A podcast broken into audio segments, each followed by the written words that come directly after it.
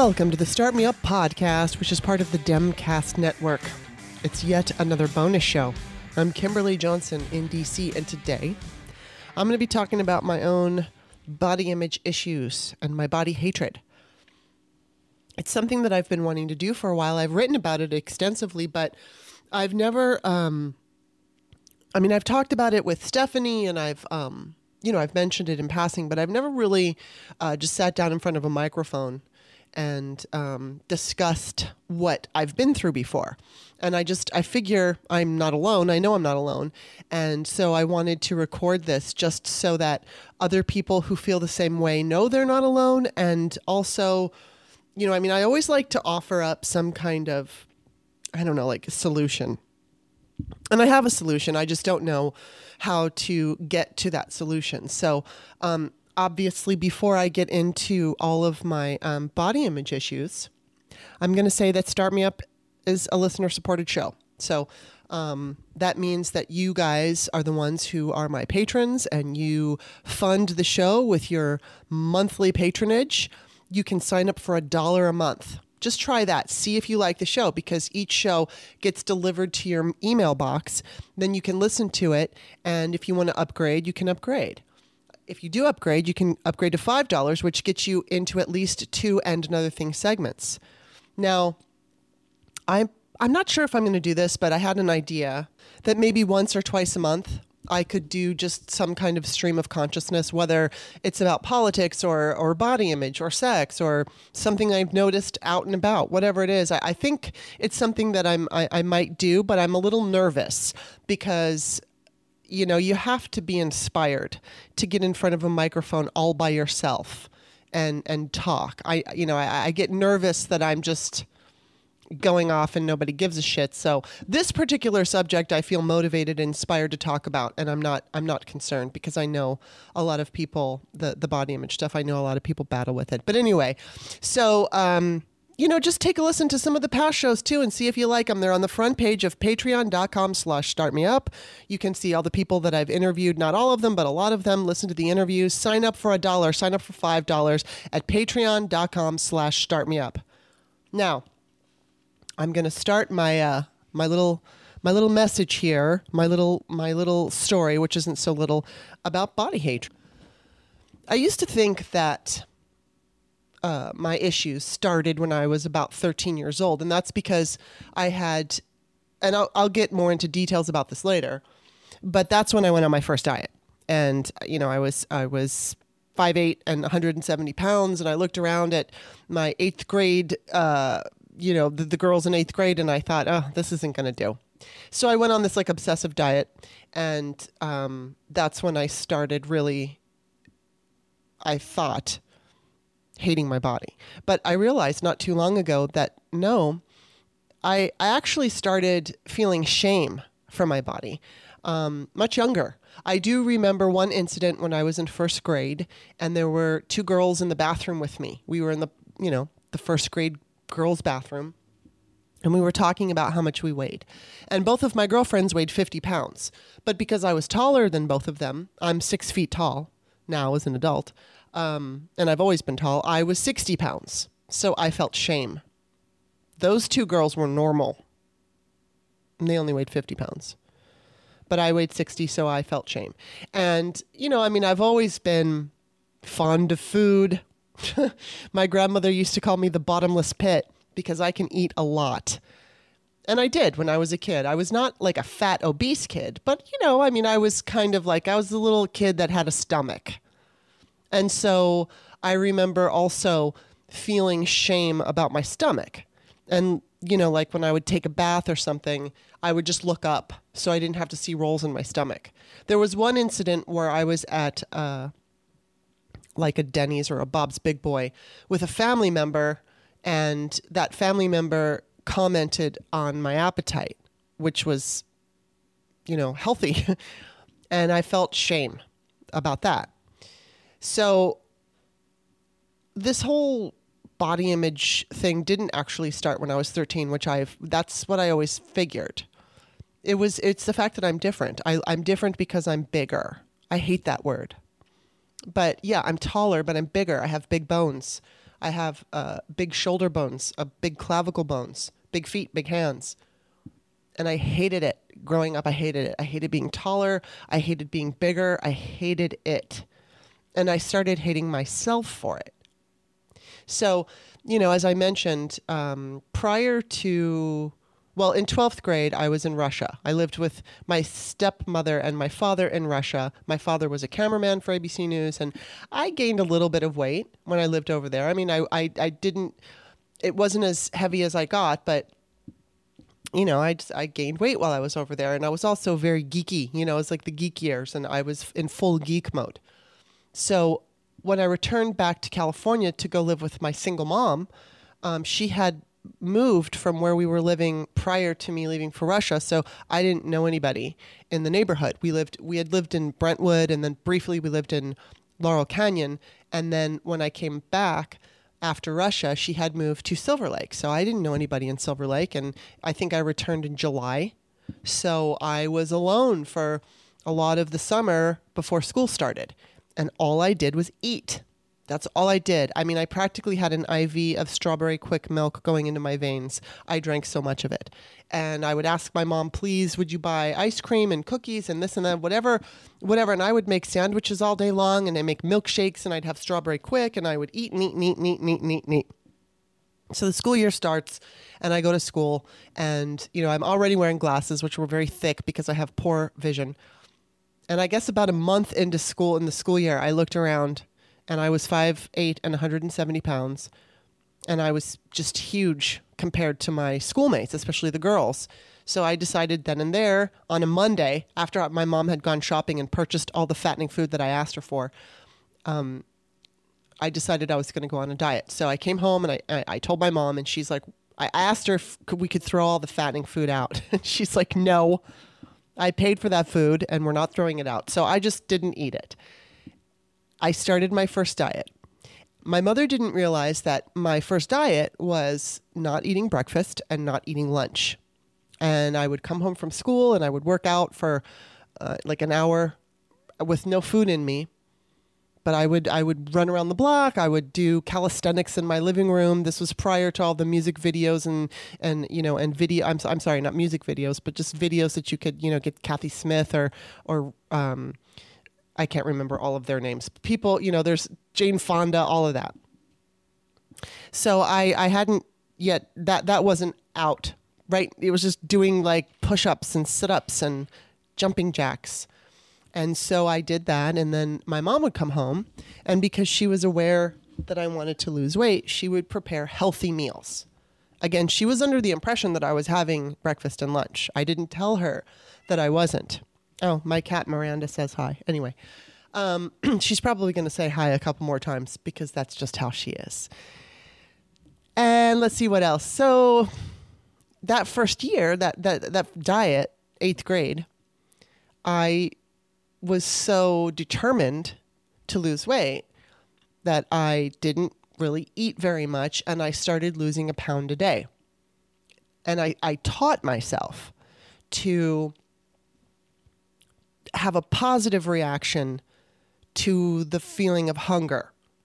I didn't like hunger, but in my mind, I said, you know, okay, well, you're losing weight, so hunger is good. And I lost, I, you know, I, I went from 100, uh, 5'7, 5'8, 170 pounds to almost 5'11, 125 pounds. So even if I hadn't grown, I, I would have lost quite a bit of weight. But because I also grew, there was a huge difference. My father saw me the following summer. He saw me um, at Christmas time, but I hadn't lost that much weight yet. Maybe I had only lost, you know, I don't know, five to ten pounds. I don't I don't know what it was. I was losing a pound a day, but then of course the holidays came. So when he saw me, I wasn't really skinny, but but when he saw me that following summer, he thought I had anorexia, which I didn't. I, I've never had anorexia, but he was very concerned because I was so skinny, and I was so I was so completely afraid that I was gonna um, gain weight when I was visiting him for the summer back east, you know, I made sure that I didn't want to gain weight. So I would order salads all the time and I wouldn't have salad dressing on them. And my father's like, oh my God, this is just wrong. Teenagers shouldn't be having salads with no salad dressing for lunch and they should be having hamburgers and hot dogs and you know so he didn't understand what I was going through and it just was I think upsetting for him and confusing because I absolutely didn't give a shit what he had to say. I was going to do what I was going to do. and then by ninth grade, I had pretty much lost that weight. I didn't view myself as thin or skinny. I I looked at pictures of women in magazines and I saw their shape and I thought because I didn't have that shape that I was fat. It was just my s- skewed thinking. And so I, you know, I I just I don't know, I had gotten to a point where I know I people were telling me that I was thin. Kind of understood that I was thin even though I didn't really believe it. And then I just stopped dieting, you know, and I just ate whatever the fuck I wanted again. And I was lucky because I didn't put on too much weight after that. I, I pretty much was able to be a normal teen and eat donuts and whatever I wanted without getting fat. You know, you're a teen, you're running around, you've got all these, um, your, your metabolism is faster. So I was okay.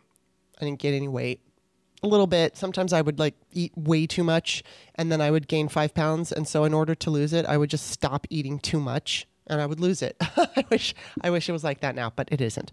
Um, when I was on my diet though, I when I started that diet in eighth grade, I was completely, completely 100% obsessed obsessed with it. I was obsessed with losing weight and I was obsessed with the Rolling Stones and my crush on Mick Jagger. In fact, I had a picture of him. Uh, jo- he was jogging and I taped it next to my mirror in my bedroom. So not only did I have a little bit of a workout when I came home from school, I would have dinner and then after dinner, I would put my mother's bikini on and I would stand in front of my mirror and do more calisthenics and I would look at Mick Jagger's picture for motivation and I wore the bikini because I just thought I looked fat. And I thought, well, if I see myself looking fat, I'll be motivated to, you know, jog more after dinner. And then I also saw that year a movie called Papers Do- in, in my eighth grade year. I saw a movie called Paper Dolls, and it was about models. It was about one model who was discovered and became an overnight success. I remember Daryl Hannah was in it. She played a character named Taryn Blake. She had been the established model in the show. And then the new girl who was discovered and made it overnight was like now competition to Taryn Blake. And I was just, I wanted to be that girl. I wanted to be discovered. I wanted to be, um, I, I wanted validation about the way that I looked. I became obsessed with it. And people would tell me that I should be a model. And so I wanted to be a model. And then my mom and I, my mom met some guy who was a modeling manager. So he met me and he told me that he would be my manager and he would get me um, contact lenses. And, but I had to lose five pounds, which is such bullshit. So I, I, I went away we, we we came back a week later and I lied to him and I told him I lost five pounds and then he was fine. He didn't say he said you don't need to lose any more weight. The funny thing is I didn't lose any weight. I just lied to him and he believed me. And that's Hollywood for you. And so we signed a five year contract with him and I went to one modeling class and one commercial class. And the modeling class that I went to, my mom and I, this was after I think I was finished with my diet at this point, but I think we, we got um, an apple fritter which shows you how serious I was about my my modeling career.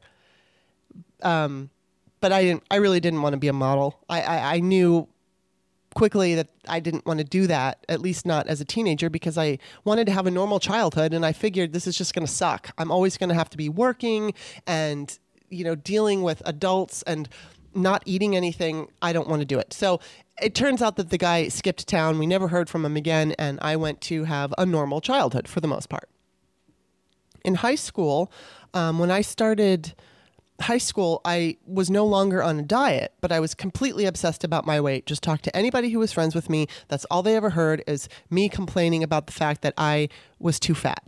And I'm sure everybody was sick of it. But I was I was so insecure and I would talk about it because and I still do this. I talk about it because I feel like if I say I'm fat, it takes it then you can't say I'm fat first whether or not you think I'm fat isn't even the issue. It's just what I think. And when I say fat, I mean, I don't literally mean obese fat. I just mean fat for me. There is this ideal what I want to look like. And if I'm anything heavier than that, I, I call myself fat. And so, you know, in high school, I was, like I said, I was kind of fortunate because I just, I think I ate fairly regularly. I, I, I had, I, I wasn't trying to eat any particular kind of food in order to lose weight. I ate what I wanted and I, I, I didn't eat terrible foods, but I ate okay. I ate like a normal teenager would, I guess. Um, I I will say this that it would have been very devastating for me if a man had ever said anything about my weight or about the fact that I'm tall. And there were two times where that happened, and they were fairly minor. A boyfriend, my first boyfriend, was trying to compliment as us as a couple. We were looking at ourselves in the mirror and he said something like oh we would have such beautiful children. Um, they would have your fatness and my skinniness. Okay so he was really skinny and um, he was 18 years old because so many boys are skinny when they're 18 years old but he was also doing cocaine. So that's a whole nother podcast but that's why he was part of the reason he was so thin and i remember when he told me you know your fatness it just never left my head. I, I didn't spiral out of control on that one. I just kind of thought, thanks. It, it, didn't cut me to the core. Um, another situation, I later on when I was probably like 20, I don't know, early 20s, I went out with this dancer guy, and it was just like once or twice. I don't even think we kissed, but I had um, a video there was a video of me from a couple of years prior and he saw it and he pointed out that I was thinner back you know back when the video uh, was shot. So I remember feeling embarrassed because I had gained weight. So, I mean it was just minimal five pounds maybe ten pounds but still he noticed it and he brought it up.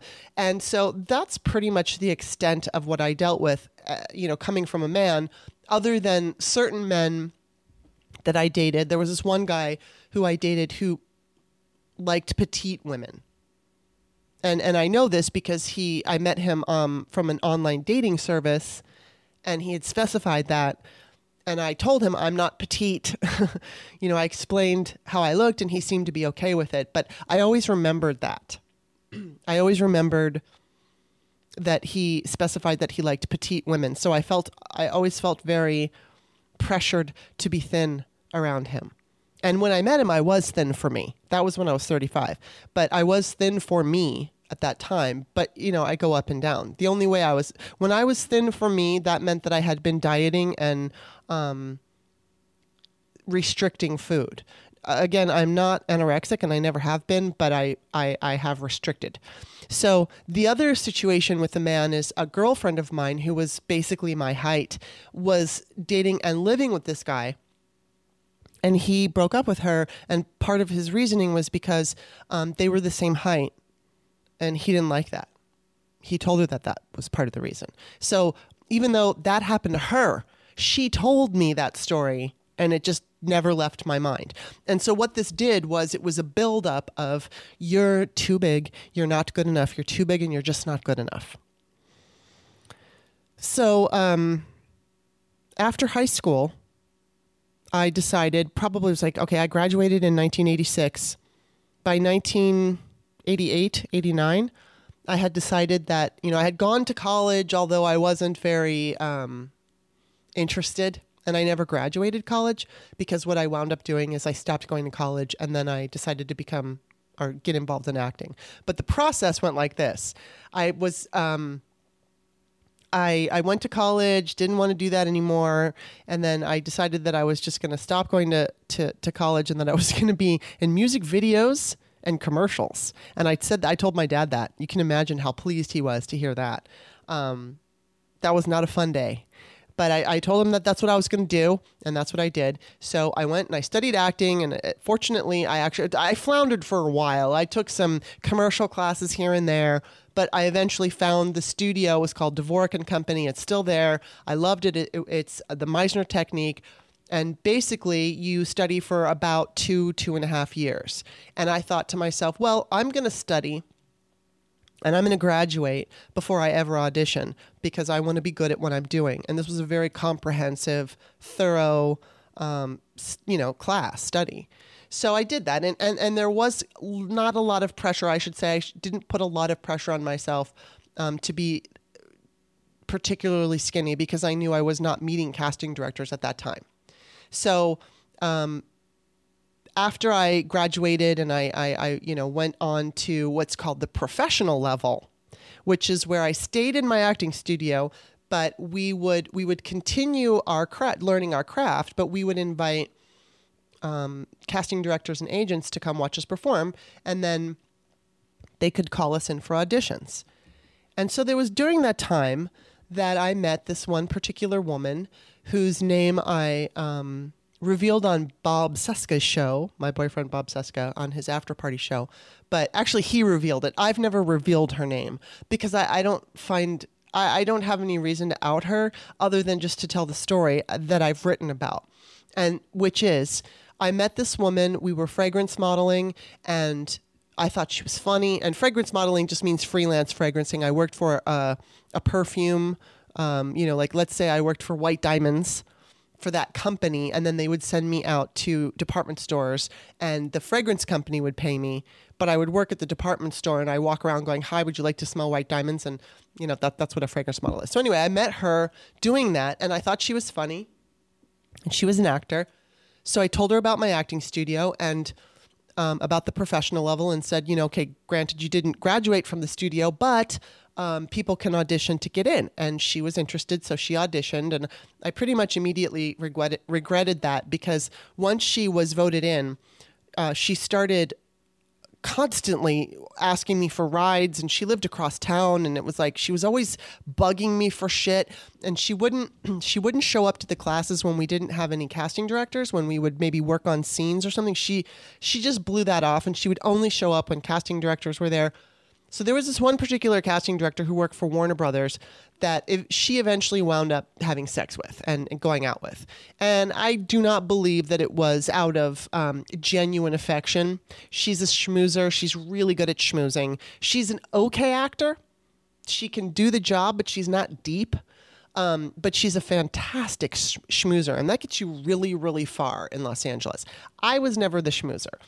So she she got on one show and then she worked her way through all the Warner Brothers shows at the time and then she eventually landed on The West Wing and she worked on that show throughout its entirety. She had a, a small part on that show.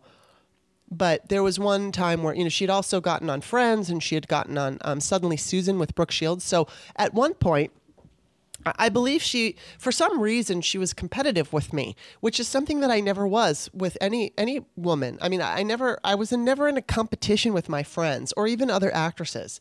I figured, you know, especially as an actress, you bring what you bring, and no, you can't compete with that. Someone's going to be good; they're the right type for the role, so it's not a competition. But that, that's how I feel about it. So, uh, she had said a couple of things to me throughout our quote friendship. One of them was she challenged me about the fact that because she was able to, I think she booked something and she got a bunch of money for it. So she went out and bought a wardrobe, which is extremely also important in Hollywood because you have to dress for success, right? So she said to me, Well, if I get called for, you know, and I have to wear a $500 suit, I can do it. Can you? And I was just like, fuck you, bitch. And I actually could at that point. I had inherited some money. So I told her, I'm like, yeah, I, I actually can, which she just didn't have anything else to say. But that, that, then there was this just one thing. She said to me after she worked on Suddenly Susan with Brooke Shields, she's like, you know, I've seen Brooke Shields in person, and she's a good 20 pounds lighter than you. If you ever want to be considered sexy in this town, you should lose 20 pounds. So, first of all, this I was on Days of Our Lives while this was all happening. I mean, I had a small role on Days of Our Lives. I was on the show for 7 years. I played a police officer. I also I got hired to play a model, which that was the first thing I was. I, I got hired two times to play a model. Then I played a reporter. Then I played a cop, and the cop stuck. But I had seen myself on television, and I had seen Brooke Shields on television. You know, and they say the camera adds ten pounds. It doesn't. It just makes you look bigger. It makes everything look bigger. It makes rooms look bigger. It makes people look bigger, not fatter. But I saw what Brooke Shields looked like on television compared to what I looked like, and we were virtually the same. And, but you know what? She told me this, and I just thought, she's right. And it triggered an eating disorder. My eating disorder. I, I don't blame her for for having an eating disorder, but all of the insecurity and vulnerability and um, obsession about the way I, I looked physically it was all there. So it just took that one comment, that one straw that broke the back of my vulnerable um, belief about myself. So I, when I say I had an eating disorder, primarily what I did was I did not eat enough food. I restricted calories. Again, not anorexic, but I I, I ate as little as possible. I would I probably for for years lived on about 800 calories a day. And then the other thing that I did was I would purge when I had too many calories. That was rare. So I wasn't I wasn't a bulimic in that I would binge and purge. I didn't buy food and cram it down my throat to have that, you know, feeling of eating and then throw it up. Um, I would just most of the time I was in control of what I ate. I prepared my meals. Or if I went over to my mom's house for dinner, I would be very clear. Most of the time, I asked if we could just have spaghetti squash because I could have spaghetti squash with uh, sauce and a little Parmesan cheese. And then I didn't feel like I was, you know, if I didn't really eat the, very much for that day, I felt like on the weekend, that wasn't going to make me fat. So I, I could hold, you know, I, I wasn't going to get rid of that. But if I went out to dinner or if I was in a situation where I really didn't have control over what was served, I was unable to control myself from not eating. Like I, I wanted to eat it. If there was bread, I would eat it.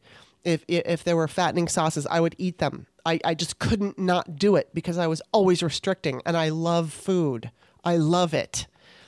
Um, so I did make myself purge, and it was rare. I, I would I would probably purge like maybe once a month, maybe twice a month. It wasn't very often, and, and I and I want to be very clear here that I'm not diminishing somebody else's eating disorder. I do not want to um, try to act as if what I went through was superior because I did it less. I just didn't fall prey to that kind of behavior. Um, you know, and, and as far as being anorexic, I don't. I mean, I just I love food so much that I was unable to not eat it. You know, I I know that there are certain anorexics out there that can push food around. I, I can't. I just can't. And I'm not saying that you should. I, I just, you know, I, I, I was kind of obsessed with eating disorders for a while because I had one. And I would go on these chat rooms um, online and I would read what these girls would say. I would never, and it was always girls, I would never participate in them, but I would, I would just read what they had to say. And it was always, would blow my mind. It was a little macabre that I was so fascinated but it was because I had experienced it. And my experience was slightly different from theirs. A lot of these women were going through severe, severe eating disorders. And so mine weren't severe. In fact, I think that. Um, a lot of eating disorders have to do with like control. Mine was never about control. It was literally just about calories. I just didn't want to get fat. And I felt like I was in Hollywood. I was being judged by agents. I was being judged by everybody, and I just couldn't afford to be fat. So I I would I probably did the purge thing for about I don't know, like a couple of years, less than 2, and then what wound up happening what wound up happening was that I I had I went on birth control because the other another reason that I have body hatred um, I, I started getting acne when I was early 20s. I had adult acne. And it, it was mild to moderate. So I would have, um, at any given time, maybe three or four cysts on my face. But then I would also have scars or redness from prior cysts. So there would be active cysts on my face and then fading ones. And if I had no makeup on, my face had lots of red blotches all over it and lumps. And then little teeny, teeny, tiny, tiny, which you could only see if the sun or uh, the light hit me a certain way. But there's just tiny, tiny little bumps all over my face, which was not fun. And I hated that. And so that was more body hatred. And the birth control was uh, helping my acne. But then I wound up gaining weight. Even though I had not changed my behavior, I still worked out. I still didn't eat enough. I was still going through an eating disorder. But because I was on the pill um, and I gained, it was about 15 pounds, I just thought, well, what am I going to do? I mean, am, am I going to throw up for the rest of my life? Am I going to starve myself for the rest of my life and not see any benefit from it because I'm on the fucking pill? So I that's pretty much when I stopped restricting so severely. I always did, but not to that extreme. And it's also um, when I stopped purging. But what I started to discover was that no matter what I did and no matter how thin I got, and I, I you know, I mean, I never got to the point where I was a bone, but I got as thin as I could get. And it was just never good enough. And, you know, when I was in my 20s, I used to fantasize about um, having a certain, there was, there was like an outfit that I, I had in my mind that I wanted. I wanted to wear this particular outfit, and it was a, it would be a long flowing white skirt um, that was, you know, maybe just below my calves, not at my ankles, and and then a white blouse and then I eh, like a white blouse that ha- there was like a V-neck, kind of like a cotton tight blouse with longer sleeves, and then I wanted to wear those. Um, oh, and I don't remember what they're called, but they're those cute little like the Mary Jane Asian shoes that are made of material like cloth material, um, but I wanted white, and so I had this idea in my mind of how I would look in this outfit. And it finally dawned on me when I got down to the weight that I like as thin as I could get, that I will never have the body that I envisioned because the body that I was envisioning was a, a smaller frame and smaller bones.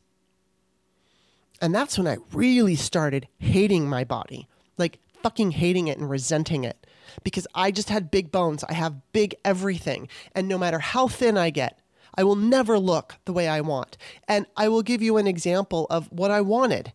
Um, anybody who watched Third Rock from the Sun, and Kristen Johnston has been on the show, and we have talked about my issues with with body image and how basically she's fortunate because she doesn't have them. You know, she she has other issues. She she was an addict and she she unfortunately was addicted to uh, drugs and and drinking, and as a result, her stomach burst. Um, but she was a woman in Hollywood who didn't give a shit about her physical appearance. And she even said, though, you know, I mean, I've been heavier and I've been lighter. It's better to be lighter. But um, I looked at her body, or somebody like Cameron Diaz, who was also tall. And com- when I compared myself to them, I was big and I wanted their shape. And I was convinced that if I looked like them, if I had their body type, that I would have worked in Hollywood. Because while I was in Hollywood and while I was pursuing an acting career, casting directors and agents, most of the time, really didn't know what the hell to do with me. And I used to think it was because I didn't play that schmooze game. And I used to think it was because I took everything so seriously and, um, you know, I mean, I was on time and I knew my lines and, and I just figured that that town was based on who you know and this and that. But I think part of it, I mean, I think I th- do think it's all of that, but I, I think that part of it is I just didn't look like the tall actresses who were successful looked for the most part. Yeah, there were exceptions, but I didn't look like that. And so I think they looked at me and they recognized that I had talent. And I will say that they did because I got callbacks for every audition that I ever went on. And a callback means you're good enough for the role. Now it comes down to type and I just was always the wrong type. I mean, I, I did get hired on Days of Our Lives to play a model.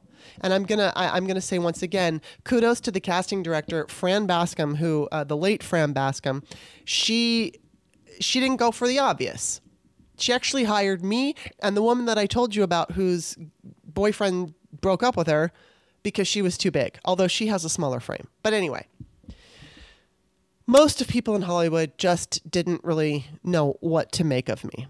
So, um, it was just something that I, I, I, I grew in. I mean, I, I recognized and I felt shame when I was younger for being bigger. And then I started going into body hatred. And then there's just one other story that um, while I was, I think I was studying acting, I had a friend, a gay friend. His name is Steve. He's like family. And we were driving around one day having a good old time. And I asked him, I think, you know, he was always very complimentary because I'm just like, I always say women should have gay husbands. I like to call them gay husbands because they can't, no straight man can, can flatter a, a, a woman like a gay man. And all I, I all I could say that is if you've never experienced it, it's just fucking awesome. Like I had one guy tell me that I was hotter than Farrah Fawcett in her heyday. Same guy told my girlfriend she was a burst of citrus. I mean, it's like the fucking best compliments ever. But anyway, so I'm driving around with Steve, and I he had commented about me, and he had said something like "You're beautiful," and and I said to him, "But am I really beautiful?" And he laughed at me he laughed at me because it sounded so conceited. It sounded like I was so up my own ass that um, you know, I would say something like that. And, and and this didn't even occur to me until years later because we have both laughed about this since. We have both laughed about the fact that I asked, but am I really, really beautiful? And because it just sounds so fucking conceited. But I realized it didn't come from conceit. It came from total insecurity because I thought to myself, okay, yeah, I know that I'm good looking and all of that, but am I good enough looking? Am I good enough looking that people in Hollywood will hire me? Am I good enough looking that a man will just become so enamored of my physical appearance that he'll not be able to live without me? Am I good enough? Am I valuable em- enough? Will people love me? Will people accept me? I don't think I am. So, am I? And that's really where it came from. I was just so fucking insecure. And, you know, he, I've never actually talked to him about this because it just occurred to me in the last couple of years and I haven't really talked to him for a while, but that's where it came from. And, you know, I look back at that right now and I feel, I feel sad for myself because I still battle with body hatred and body image and all that, but it's like, boy, when I was in my early 20s, I was just such an emotional wreck. It was just, it was just so difficult. Um, and so this brings me to the to the notion that you know I, I'm I'm I'm saying all this out loud because there are times right now where I still cry about my body. I'm 51 years old. I was a size 10 in high school, and now I'm kind of I'm in between. I mean, eleven is a, a, junior size, but that's kind of like my size because I, am like a twelve. Let's just call me a twelve. I'm one size higher than I was in high school, and I'm six feet tall. So, um, obviously, it's not like I've gained all this weight. I mean, I have gained weight, but it's not to the point where I'm an obese person. I, I might be close to obesity though, because the legal, or not the legal, but the medical idea of obesity is a certain amount of body fat. And I certainly have, you know, I mean, I have a stomach, I have um, fat on my legs, I have fat on my arms. I don't know if I'm medically considered obese or not, but because I've seen people have who I don't think are, are obese and they're called obese, and it's like, what? But anyway, I don't know what my ratio is. I, I do work out and I eat right. And when I say I eat right, I probably still don't eat enough. I know Bob doesn't think I eat enough, but um, I, you know, I try to work out at least three days a week. Sometimes I take the week off. This week I've kind of taken off. I've done it a couple of times, but um, I work out regularly. I, I, I make an effort to eat healthy food. I make an effort to eat low fat, healthy food. I do eat fat and all of that. I don't count my calories, but I make an effort. And, um, and so I know, and I'm, i want to get to this thing in a minute as far as what I think this solution is. But before I do, I'm just going to say that I know that women who are 50 in their 50s who have to work at it, but can achieve their goal. Like my goal, I'd like to be back in a size 10. And I've been trying since I think the beginning of 2017 to get there. And I've made a few strides, but I believe my hormones have made it almost impossible for me to do that. And my mother had the same experience when she was in her 50s where boom, she just gained all this weight, nothing changed. She didn't increase what she was eating. She had been working out the whole time and all of a sudden she just got this burst of weight. Well, that happened to me. I also quit smoking um, back in 2014. I gained a bunch of weight when that happened. And again, it wasn't because I replaced um, I was very careful not to replace smoking with eating. It didn't matter. My my metabolism slowed down. I was going through. I was like perimenopausing, and I blew up. And it took me a good year to lose that weight. And then now I, you know, I around 2017, I got this other burst of weight, and it, it was like it was a lot. I won't weigh myself. I absolutely will not because it's going to trigger me into just this horrible depression. So I won't weigh myself. I will measure myself and I judge myself by the way my clothes fit me. So I have size 10s, and some of them I can wear, some of them I can't. Um, I pretty much fit into my 12s fairly easily. So I just know that if there are women out there who are in their 50s and they're working out, you know, they're eating right and they're working out because if they didn't, they'd be heavier. If they see me, I feel like they're judging me or I feel like they're looking at me going, thank God I'm not as fat as her.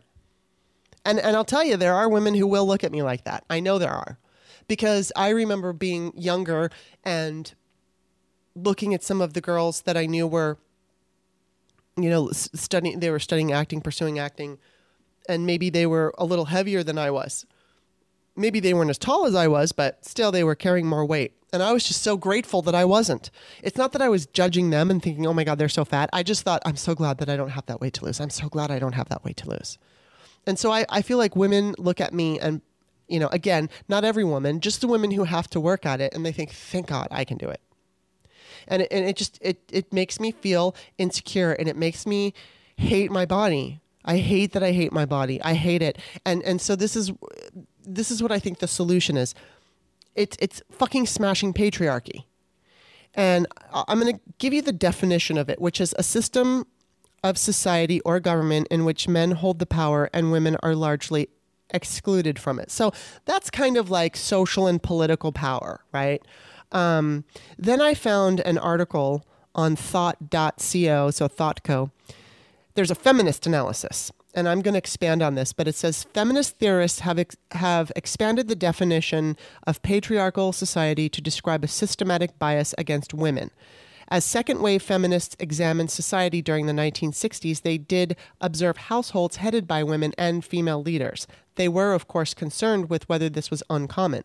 More significant, however, was the way society perceived women power in power as an exception to a collectively held view of women's role in quotes. Most feminists saw that the oppression of women came from the underlying bias of patriarchal society. So I'm going to take it further and say that patriarchy deems women to be secondary and their value is tied up in childbearing.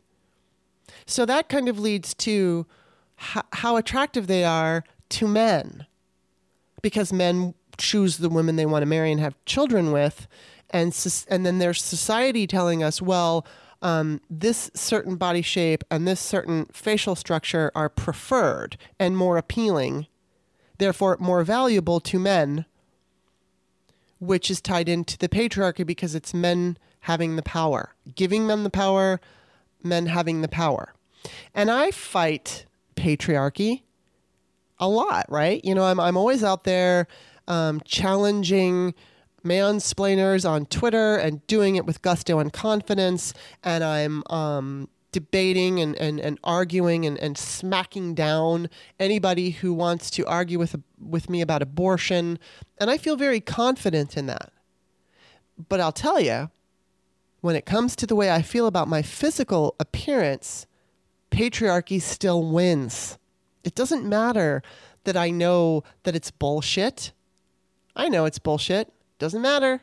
I still feel it. I still feel inadequate. I still battle hating my body. I still wake up sometimes when I know I'm supposed to go somewhere and I'm going to be with a group of people and I have to figure out what I'm going to wear.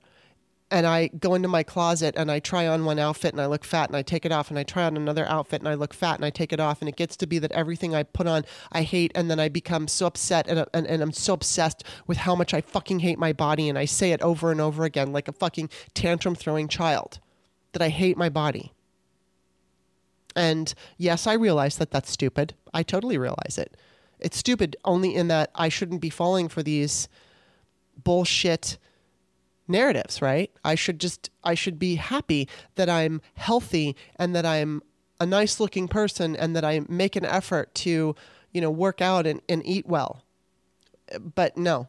And and and by the way, anybody, like my whole life I've been obsessed with this and so I talk about it and my friends are like, no, no, no, you're not. You're not fat. You're beautiful. You're not fat. You're beautiful. Over and over again. And hey, who doesn't love a compliment? We all love compliments.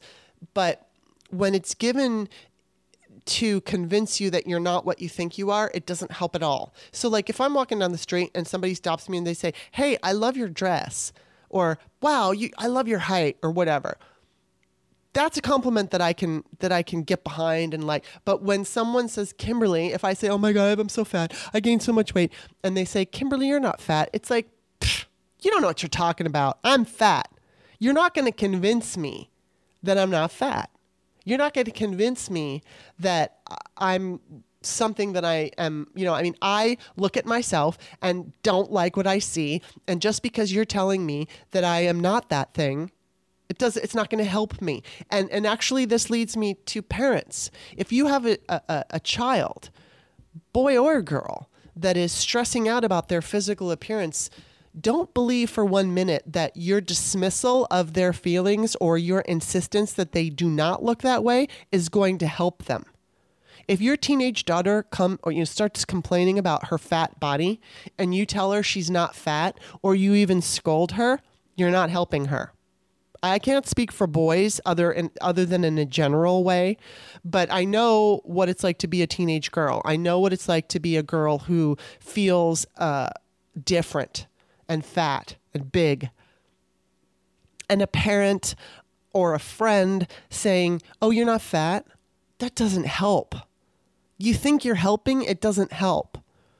I, I would say the best way that you can deal with that is to say, I realize that you see yourself that way. Other people do not. But, you know, I recognize and accept that this is how you view yourself. And then beyond that, I don't know, take them to therapy because I haven't figured out the answer. I just know that um, I've known people like me who have body image issues, and when they complain, and I look at them and I don't see what they're talking about, I'm like, I don't see that. You know, I, I'm not going to say to them, you're crazy, because I know what it's like to obsess. I, I know somebody who has body dysmor- dysmorphic disorder, which basically means you don't see an accurate version of yourself. Y- you see a distorted version of yourself. I can't say that I have that. I think I see myself exactly the way I am. But but what I see is different. I don't I'm not small. I don't have small anything. And I hate that. And, and and and then it goes down to little things where I hate my stomach, I hate my legs, I hate my arms, I hate this. And so patriarchy has decided, or at least told me, that I am not valuable enough because my body parts aren't this perfect ideal. And as much as I'm, you know, confident in so many other areas, as much as I know that I am not, you know, what people usually consider fat or whatever, it doesn't matter to me.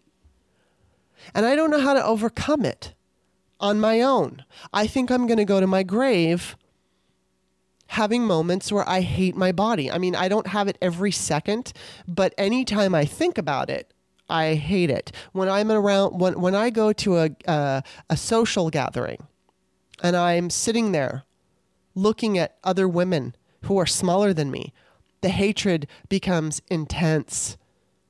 It's just, I look at them and they're little and they're thin and that's it. That's all I need to see. And I'm just like, that's it. I, I, I am so fat. And then it's this battle with, you know, especially if you're like at the holidays and there's food around then I go through, you know, my thought process is something along the lines of my legs are fat, my stomach is fat, I feel so fat, I'm she's so skinny. I wish I was as skinny as she is. She's so lucky she gets to wear that kind of shirt. I never get to wear that kind of shirt. Oh, she's having a cracker. I wish I could have a cracker. But don't have a cracker. Don't don't eat the cracker. Don't have any chips or anything like that because if you if you eat it, you're not going to be able to stop and then you're going to gain weight. And then I give in and I eat a cracker and then I feel guilty and I'm like, "Oh my god, you ate a fucking cracker." All right, well, I ate a cracker, so now I'm just going to eat crackers because because I already started. And it's like this fucking loop. It's this destructive, dumbass loop that plays in my head. You're fat, you're fat, you're fat, you're not good enough. She's better than you. She's luckier than you. She's more fortunate than you. And, you know, people might be looking at me and they might be saying, oh my God, she's so tall and she's got really pretty hair and I wish I could look like that. Well, I'm looking at the next person going, she's so lucky because she's thin. And it's just the stupidest fucking thing ever. And it's patriarchy. It's patriarchy telling women that they're not good enough. They're just not good enough, no matter how we look. And then if we are this perfect ideal, I guarantee you, if you find some woman who has a perfect body shape in, in what patriarchy deems as perfect, she's not happy. Maybe she is, but that's rare. Most of the time, it's an obsessive thing. Unless you're just born naturally thin with those natural, if it just comes naturally to you, all the ideals just fall in your lap. Most of the time, that doesn't happen. Most of the time, we're chasing it. And it's always, um, it always feels devastating to the people who can I don't know the, the the people who understand that they can't really change. You know I can lose weight but I can't be ideal. And now that I'm 51 I'll never be ideal. So you know I mean I've I've been dealing with this my whole life and it sucks. And I wish that I I don't know, I wish that I knew how to overcome it. I, I you know, I, I, I didn't know what to expect for this age. I didn't say to myself when I was 35, oh, by the time I'm 51, it'll be over. It's not over. And, you know, now I'm I'm just basically heading into Wrinkleville. I, you know, I may lose when my mom, like I said, when she went through after menopause, she had gained some weight. Now she's quite thin you know, but she's older. She's in her 70s, so she's got some wrinkles. And so I, I, I figure, well, maybe that will happen with me. Uh, I'll finally lose the weight, but then I'll get wrinkly, and I'm never going to have my youth back. My youth, where I was beautiful and I had a beautiful body, and I spent it hating my body. And I say I had a beautiful body, but you know what goes through my head is really I didn't. I, I really didn't have a beautiful body. I'm just saying that because I'm supposed to. That's what I think. Even when I go back to when I was 35 and I was super ultra thin for me, and I felt pretty damn good, I could still pick that apart and I could say, well, my calves could have been a little bit thinner, my my thighs could have been a little bit thinner. At 51, I'm picking apart my my like most perfect version of myself because it wasn't good enough.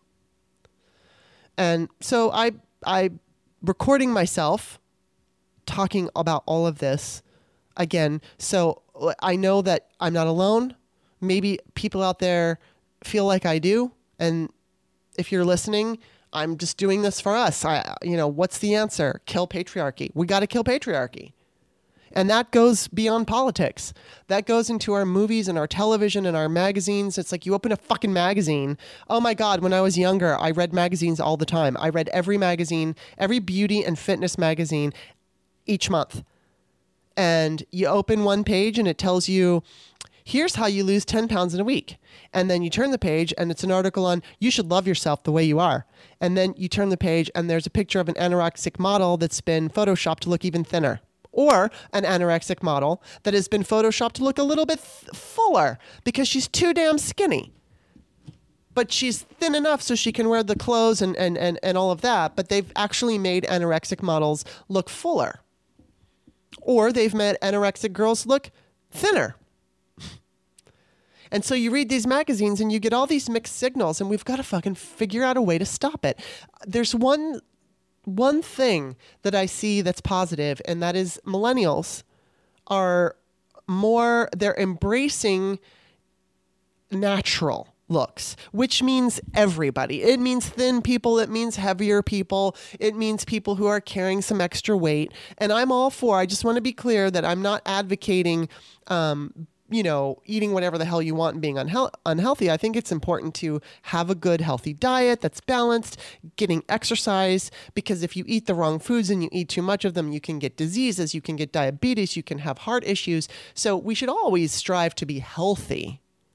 But it's just this idea of being skinny. And I'm telling you, I'm glad that I work out, but I do it to be thin. I don't do it because I'm I, I know that I get a benefit, a health benefit from from working out, but if I were naturally thin, I probably wouldn't work out. So I'm grateful that I have the motivation to do that, but my motivation to do it is to lose weight. Or, you know, and I've and, and what's really been so hard is since 2017, you know, oh my God, I used to be able to lose 10 pounds in a month. And now it's been t- since 2017, and I did all the same things that I did when I could lose 10 pounds in a month, and it's not happening. So I just have to go through this fucking ride until I finally lose it when I'm old. anyway, you know that that's that's pretty much it. I, I wish I had this like cut and dry answer and go, here's the solution. Just, love yourself. Just just love yourself. Sometimes I sometimes I can get behind that, but most of the time I don't. Most of the time I have a really hard time with what I look like. And I think it's I think it's dumb and I, I realize that it's dumb. Just please don't tell me that I shouldn't feel that way.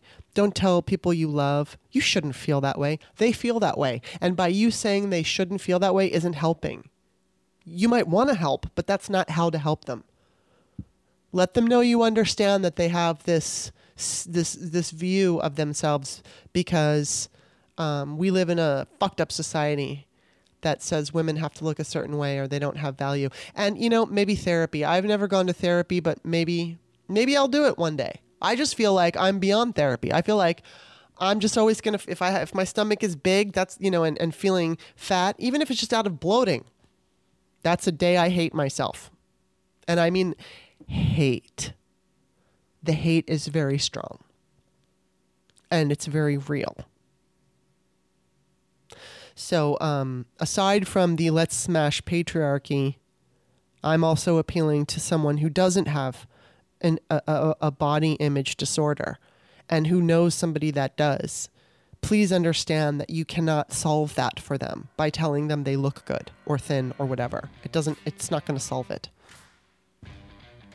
The only thing that's going to solve it is changing the way we we look at each other and treat each other. So that's it. There's my story. There's my story of body hatred. I hope that I hope there's something you can take from it that's positive. Because fucking A. it really sucks. Alrighty, that's it. Thanks for listening.